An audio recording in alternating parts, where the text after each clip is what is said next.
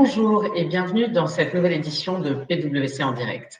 Comme toujours, n'hésitez pas à nous poser vos questions dans le chat, nous y répondrons en direct. Nous sommes aujourd'hui le mercredi 8 juillet, jour de la Saint-Thibault. En 1621, c'est la naissance de Jean de La Fontaine, poète et fabuliste français. Le brillant maniement des vers et la visée morale des textes, beaucoup plus complexes qu'il n'y paraît à la première lecture, ont déterminé le succès de cette œuvre à part et les fables de La Fontaine sont toujours considérées comme un des plus grands chefs-d'œuvre de la littérature française. Autre date historique, en 1497, Vasco de Gama part de Lisbonne pour sa première expédition direction les Indes via le sud de l'Afrique. Et le 8 juillet 1972, Alain Collat remporte la Transat en solitaire. Sur un plan plus personnel, aujourd'hui, c'est aussi mon anniversaire de mariage, noce de jade, avis aux amateurs. Et pour ceux qui ont commencé un potager pendant ces derniers mois de confinement, il est le temps de semer les navets ainsi que les carottes d'automne. Dans l'actualité, aujourd'hui, le nouveau gouvernement formé par Jean Castex a été dévoilé lundi soir. Il comporte 31 personnalités, 17 femmes et 14 hommes. Question diversité, on est pas mal. Mais certains notent qu'il y a 5 nordistes. Bientôt un indicateur de diversité géographique. Autre nouvelle, l'ex-Beatles Ringo Starr a célébré mardi son 80e printemps. En ligne, bien sûr, coronavirus oblige, avec plusieurs chansons du groupe mythique des Beatles. Île au trésor, hein. les îles du Frioul, au large de Marseille, se cherchent un destin technologique. Les projets se multiplient pour aménager ces quatre îles. Leur point commun, conjuguer technologie, recherche et design pour imaginer l'avenir écologique de la Méditerranée. Avis aux nostalgiques du Vichy Rose, le magasin historique de Tati, boulevard Rochechouart, à Paris, va fermer. Il s'agissait du premier magasin d'enseigne ouvert en 1948 par Jules Wacky. Tati n'a pas vu le retour de ses clients vers son centre historique. Le magasin a été doublement touché par les grèves et la crise sanitaire et a accusé une baisse de 60% de ses ventes. Complètement à l'ouest. Hein. Qualité de vie, ville à taille humaine, dynamisme. Pourquoi la façade ouest a le vent en poupe? Depuis les années 90, l'arc atlantique voit sa population augmenter du fait des migrations internes à la France, un phénomène qui s'est encore accéléré avec la pandémie du Covid-19. Félicitations à nos bacheliers de l'année. Au total, 91,5% des candidats ont été admis avant les épreuves de rattrapage. Un résultat en hausse de 13 points par rapport à 2019. Et évidemment, il s'agit des records absolus dans l'histoire du bac. Place dorénavant à notre sujet du jour et à un retour d'expérience croisée sur la crise de ces derniers mois. C'est avec un grand plaisir que j'accueille aujourd'hui nos deux témoins. Pascal Torquetil, président directeur général du groupe familial Muller. Il est aussi conseiller du commerce extérieur de la France et mentor à l'Institut du mentorat entrepreneurial. Et Cédric Moreggi, directeur de la sécurité et de la résilience de Lafarge Holcim, qui est aussi professeur à l'EDEC. Messieurs, bonjour. Bonjour. Bonjour. Une première question, Pascal. Comment avez-vous vécu ces derniers mois? Peut-être pour vous rappeler un petit peu euh, mon activité, moi je dirige un groupe industriel euh, français, une ETI, euh, qui fabrique des équipements thermiques, tout ce qui est équipement de chauffage, ventilation, qualité d'air. Nous avons six sites de production en France, avec des centres de recherche et également des Creative Labs. Donc nous avons environ 1000 personnes réparties dans plusieurs régions en France. Donc, à partir du 17 mars de cette année, euh, qu'est-ce qui s'est passé? C'était une période très inédite. L'ensemble de nos clients, euh, plutôt le monde du bâtiment, de, l'installation, euh, de la prescription, des bureaux d'études, des distributeurs en matériel électrique, tout s'est arrêté à partir du 17 mars. Donc, ça a été une période très particulière parce qu'il a fallu que très rapidement nous réagissions et nous avons instituer du chômage partiel pour 90% euh, du personnel de nos sites de production. Et on a mis environ une centaine de personnes en télétravail, ce qui nous a permis de garder euh, beaucoup de contacts avec euh, la plupart de nos salariés et surtout d'essayer de créer une, une dimension positive. Et dès que ça a été annoncé, nous avons créé un COMEX de crise mais surtout un COMEX de réorganisation positive de l'entreprise, de redéploiement, pour créer un état d'esprit positif, parce que la première chose qui s'est passée au niveau euh, de nos salariés, c'est un sentiment d'inquiétude. Que va-t-il se passer euh, Peut-on encore, croire dans l'avenir? Et à ce moment-là, on a beaucoup œuvré avec, euh, on s'est outillé tout de suite avec ce qu'on appelle un, outil de, de, communication à distance qui s'appelle Microsoft Teams, ce qui nous a permis de faire des vidéoconférences tous les jours pour garder le contact, alors au niveau du COMEX, mais également pour garder le contact avec l'ensemble des salariés de l'entreprise et les rassurer. Et puis, dans la foulée, toujours dans cette même perspective, nous avons beaucoup communiqué en interne. On a travaillé sur des messages au départ écrits, et puis dans un deuxième temps par des vidéos, parce qu'on est passé au mode vidéo, plus moderne, plus rassurant, incarnant un peu plus personnellement les dirigeants de l'entreprise? Et finalement, ça nous a permis de travailler très consciencieusement, positivement, pendant une période, pendant une période qui était incertaine et, complexe euh, entre le 17 mars et le 11 mai. Est-ce que ça a été aussi euh, l'occasion euh, d'innovation? Est-ce que ça vous a permis d'imaginer des choses que vous n'auriez pas imaginées avant? Alors déjà, on, ne faisait pas du tout de télétravail dans l'entreprise, parce que vous imaginez qu'on a des métiers assez différents. Dans des sites de production qui fabriquent des radiateurs ou des pompes à chaleur, vous ne pouvez pas mettre en, télétravail des opérateurs qui sont sur des lignes de fabrication. C'est très compliqué également quand vous avez de gros centres de recherche avec euh, des outils performants, des cabines d'essai, de pouvoir mettre les gens en télétravail également, les collaborateurs et collaboratrices. Donc ça, évidemment, on a dû arrêter. En revanche, on a commencé tout de suite à, travailler différemment avec nos forces commerciales. On a environ 150 commerciaux en France, nos forces marketing, euh, tout ce qui était équipe euh, finance et de développement général de la stratégie. Et c'est à ce moment-là qu'on a renforcé euh, énormément nos liens avec des outils modernes. C'est-à-dire que je pense que ça a apporté une modernité importante, une évolution au sein de l'entreprise en disant on est capable de gérer l'entreprise à distance, euh, de rassurer, je le répète, avec une certaine efficacité. Et on est, on est rentré dans un mode projet avec des projets en termes de nouvelles communications, euh, des projets en termes de nouveaux sites internet, nouveaux catalogues produits, une réorganisation positive également des équipes commerciales. Euh, on a, pour vous donner un, exemple, on a fusionné des équipes commerciales euh, qui étaient avant séparées. On les a réunies au sein d'une même équipe autour d'un projet stimulant qui s'est appelé Muller Intuitive, autour de la maison intelligente, la maison connectée, la data. Donc, on a voulu instiguer une modernité en disant croyez dans l'avenir, on peut réorganiser sans plan social, euh, mais positivement en se disant il y a beaucoup de choses encore à faire au sein de l'entreprise euh, et on doit le, faire partager. Et le mode finalement euh, gestion à distance nous a permis de communiquer d'une façon assez, assez bien structurée, avec une bonne préparation des réunions, dans des temps assez courts. Tout le monde s'écoute très bien. On s'est réinventé en termes de communication. Et aujourd'hui, maintenant, on revient évidemment dans nos différents sites de production, à notre siège social également. Et là, on rentre dans un site un peu une méthode un peu hybride, où euh, on commence à penser à, on doit capitaliser sur le mode gestion à distance, mais on ne peut pas tout faire à distance. Donc on est en train de travailler sur un nouveau mode de gouvernance de l'entreprise, où on va mixter, hybrider des modes, j'allais dire, présentiels, distanciels. On va réfléchir différemment également aux raisons pour lesquelles on doit euh, participer physiquement à une réunion ou pas. Je pense qu'on va moins se déplacer. On va travailler sur euh, euh, moins de fatigue également pour les collaborateurs. il y a vraiment une mutation positive euh, importante au niveau de la gouvernance de mon groupe familial. J'aime bien ce terme de mutation euh, positive. Et, Cédric, de votre côté, avant de nous donner un, retour sur, sur comment vous avez vécu ces derniers mois, d'abord, pourquoi est-ce que, est que votre job s'appelle directeur de la sécurité et de la résilience? Ça m'a beaucoup interpellé ce terme. Euh, très bonne question.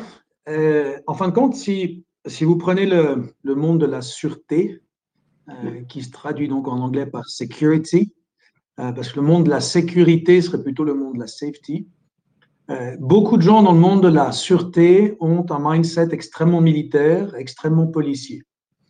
C'est un mindset qui, même si j'ai fait partie des forces spéciales en Suisse, si j'étais juge militaire à l'armée, etc., un mindset duquel j'ai essayé de m'éloigner le plus possible. Pourquoi? Parce que c'est un mindset qui ne parle pas à ma hiérarchie. Elle ne parle pas au CIO, elle ne parle pas au CFO.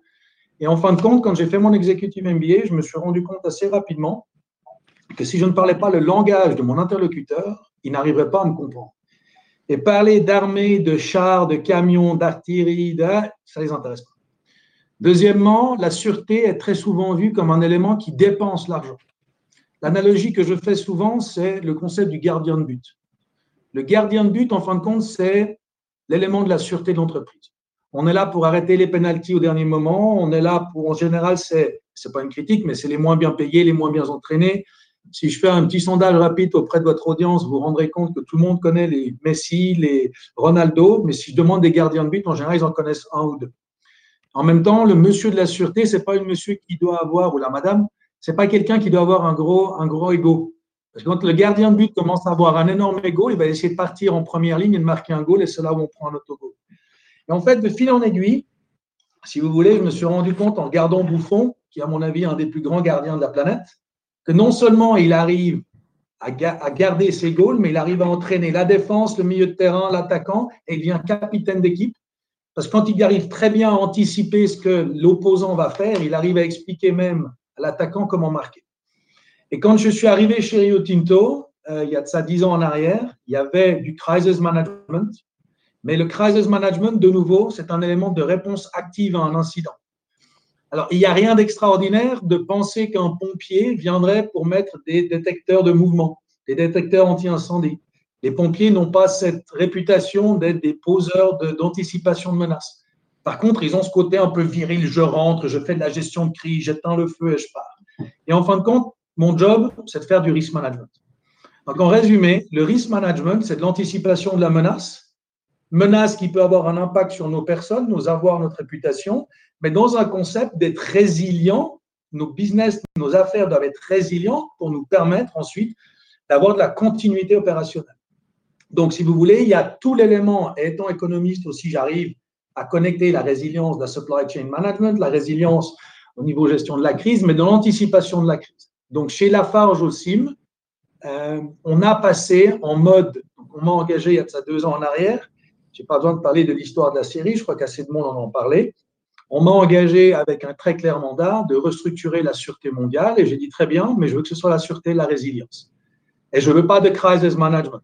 Le crisis management, je laisse au niveau des pays. Par contre, je veux un concept de, ce qu'on appelle le bow tie, le nœud papillon, où vers la gauche, vous avez c'est un typique concept de safety en fin de compte. Hein. Vers la gauche, vous avez l'anticipation, à droite, vous avez la réponse.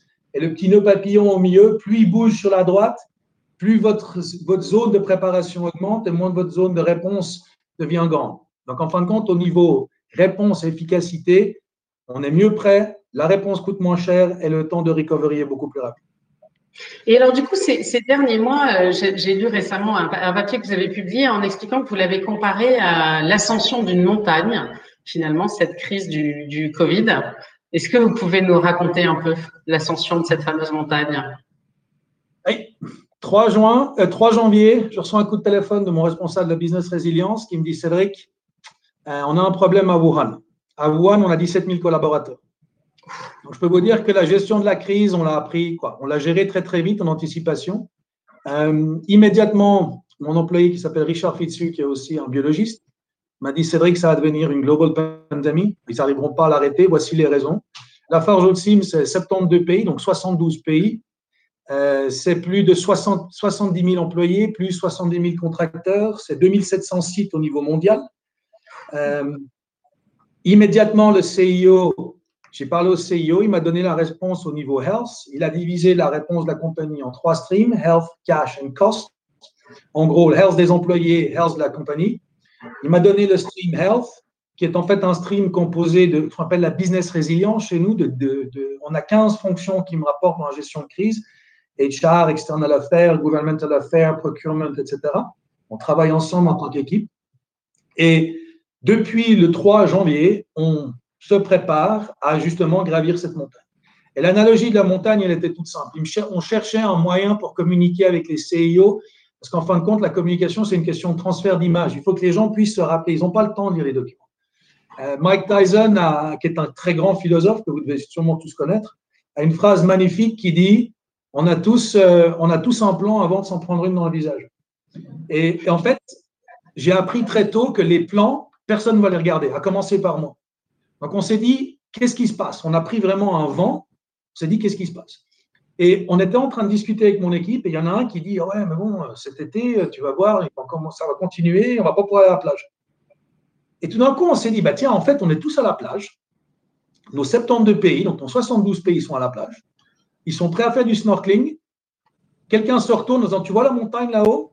Tu vas prendre tes gaillards, tu vas la monter. By the way, on n'a pas de map, on n'a pas de boussole, tu n'as pas d'instrument. Débrouille-toi. Donc, avec nos 72 pays, on a créé une structure centrale où on leur a fourni tous les instruments qu'on pensait qui étaient utiles pour eux. Et en fin de compte, en conclusion, maintenant, on a passé de une épidémie locale à Wuhan à une épidémie en Chine, à une épidémie en Europe, avec une global pandémie par la suite. Et là, maintenant, on est en train de passer à 197, donc 197 épidémies. Et le prochain step qui sera beaucoup plus problématique pour nous, c'est là le concept de la montagne, c'est que la descente c'est là où les gens se cassent la gueule. C'est là où les gens se cassent les, c'est là où les gens se cassent les cheveux. Donc, il faut absolument qu'on contrôle cette descente pour que l'arrivée, quand on arrivera finalement au bout du tunnel, que les gens se rendent compte que, un, c'est plus le même environnement, même si ça ressemble, c'est plus le même environnement. Et deux, on peut pas se on a perdu personne à la montée, donc on va perdre personne à la descente. Et ça, ça parle, en tout cas, avec nos 72 CIO, avec qui je suis en contact toutes les semaines, euh, notre CIO du groupe, notre chairman, ils utilisent cette analogie parce que ça parle aux gens. Et, du coup, qu'est-ce que ça a changé dans le management euh, de l'entreprise de la part Jolsim dans cette période de crise? Puisque euh, Pascal nous disait qu'ils avaient créé ce COMEX de crise et tout de suite, ils étaient passés dans ce COMEX de reconstruction positive. J'aime beaucoup cette approche très positive. Du côté de la Farge, ça s'est passé comment? Ben, Ça s'est passé qu'on a quand même un nouveau CIO et un nouveau CFO euh, Géraldine Picot et Yann Yenich, qui sont quand même des personnes qui ont, je dirais, à mon avis, sauvé l'entreprise quand ils l'ont rejoint il y a deux ans en arrière. Donc, ils ont créé une santé économique, une santé, des numéros extraordinaire. Ensuite de ça, c'est des personnes qui ont un très grand charisme au niveau leadership. Il n'y a pas de, comment puis-je dire de manière polie, il n'y a pas de bullshit. Il a pas de, on ne va pas cacher la réalité. On donne des directions très claires, on s'aligne, on est accountable, on a 72 CIO qui sont tous responsables de leur, de leur région. Donc, si vous voulez, au niveau gestion du quotidien, il n'y a pas grand-chose qui a changé. La grande, grande différence, c'est qu'on a refocusé l'intérêt de l'entreprise sur ces trois éléments.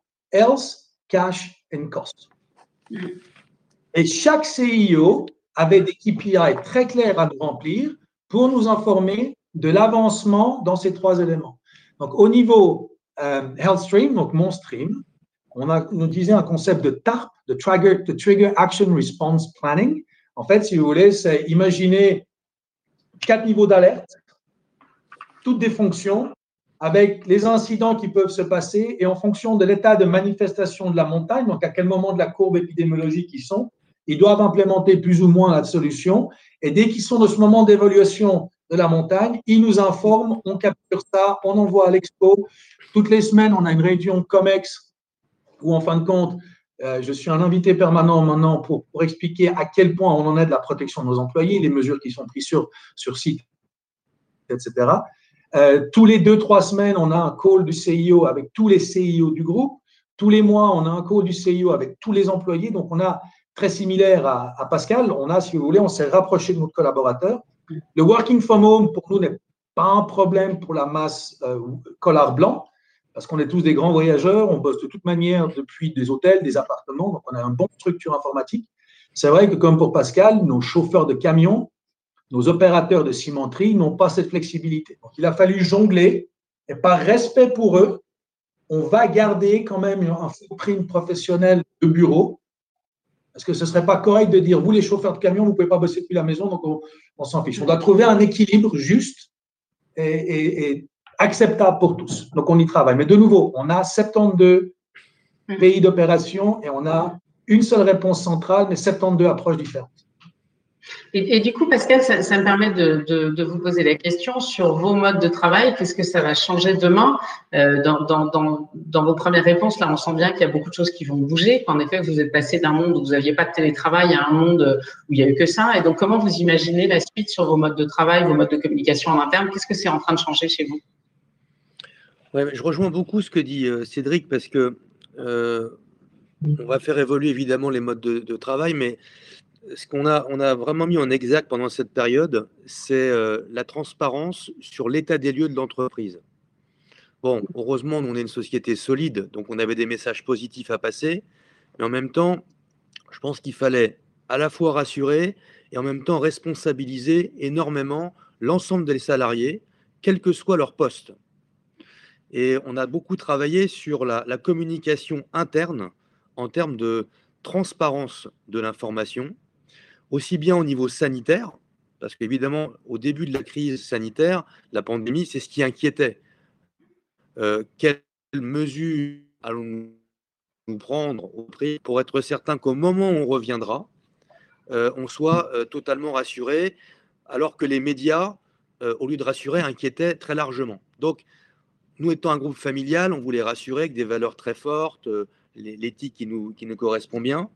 Et donc, on, a beaucoup travaillé sur le mode de communication, y compris vis-à-vis des partenaires sociaux, qui ont été extrêmement, euh, finalement, à l'écoute de ce que nous faisions, parce qu'ils ont compris qu'on réagissait très bien, très vite, que malgré l'éloignement euh, physique, ils ont compris qu'on était extrêmement mobilisés grâce à des outils technologiques de communication à distance euh, très efficaces. Le COMEX dont je parlais, COMEX de redéploiement positif, euh, c'était quatre heures tous les jours. Et ça nous a beaucoup rapprochés euh, au sein de la direction pour partager le même discours. Un discours qu'on a construit au fur et à mesure. Au départ, c'était plutôt des courriers, des emails qu'on envoyait pour informer, mais très rapidement, on s'est aperçu que c'était plus suffisant. D'où ce mode vidéo. alors, intervenir comme ça en face à face, c'est agréable. On réagit entre nous. après, il faut, il faut travailler sur le mode de communication qui va lui aussi rassurer en s'enregistrant et en passant des messages euh, concrets. Donc, je pense que maintenant, on va poursuivre dans cette voie où beaucoup de réunions vont se faire par vidéoconférence au sein de l'entreprise. Il va y avoir des fréquences aussi importantes en termes de COMEX. On était à tous les jours avant. Là, aujourd'hui, maintenant qu'on est physiquement revenu, on va peut-être passer à deux par semaine, puis peut-être à un. Après, il y a d'autres réunions qui vont se faire. Euh, je le disais tout à l'heure, en présentiel et en distanciel, mais toujours avec la même perspective, c'est-à-dire restons transparents expliquons mmh. maintenant comment on va construire l'avenir, malgré l'incertitude.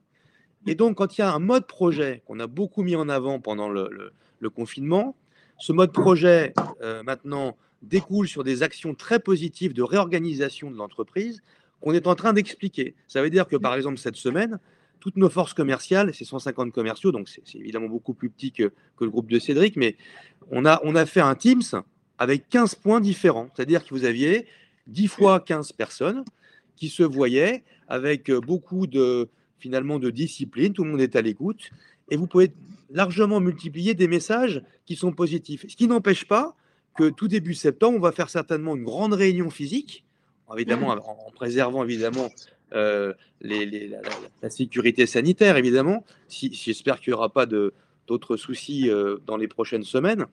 Et, donc, vous voyez, on est, en, on est en train de mixter d'une façon mmh. positive grâce à une communication interne qui, est, qui se modernise, qui est nouvelle. Ça, c'est l'interne.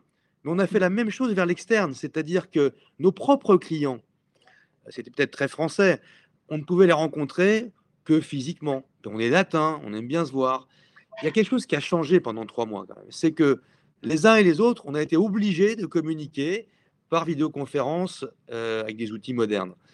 Aujourd'hui, on l'a accepté on trouve que finalement, ça peut être efficace. Donc là aussi, on parle de webinars. Avant, franchement, c'était des choses qui étaient plutôt pour les, des personnes un peu euh, dans, les, dans, le, dans la connectivité, dans les médias, dans le numérique.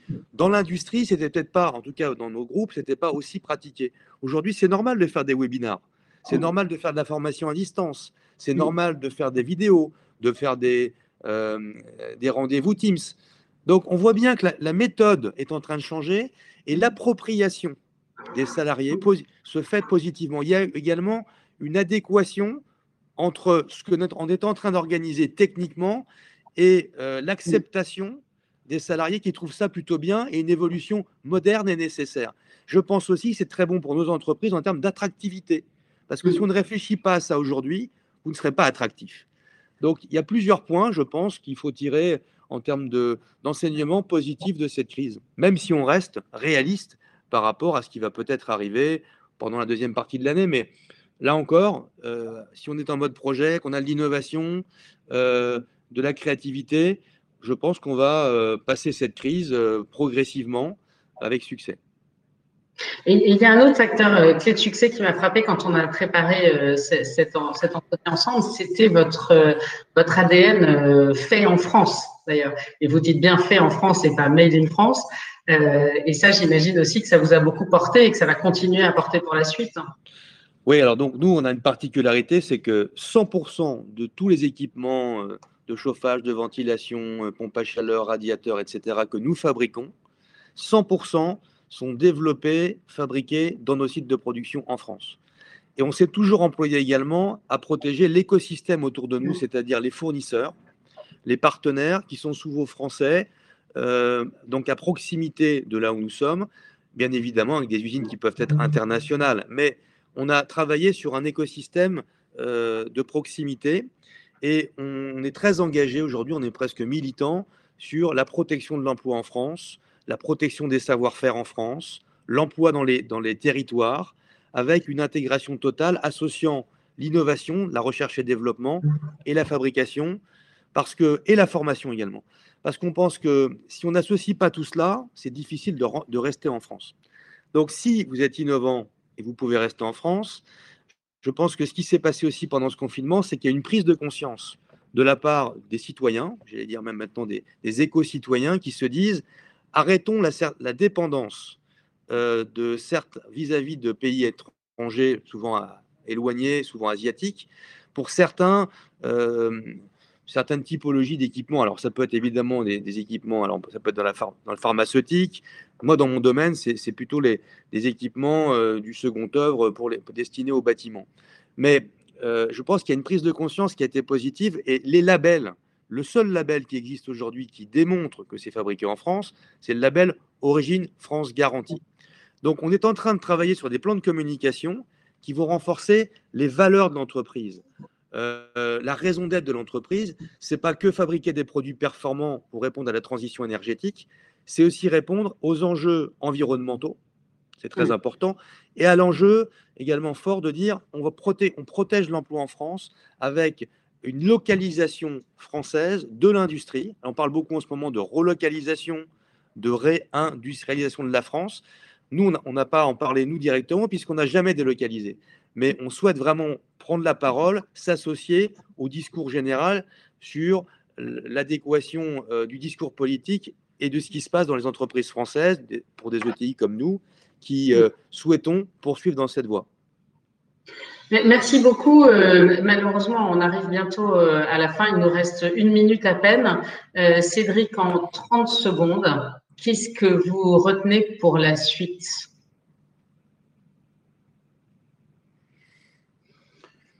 C'est une opportunité extraordinaire d'apprendre à travailler différemment. Mm. On a l'obligation, je pense, citoyenne et humaine, finalement, de regarder à côté de nous et d'aider les gens à côté de nous. Le port du masque qui prête à beaucoup de confusion et de discussion n'est pas pour se protéger soi-même, mais pour protéger l'autre.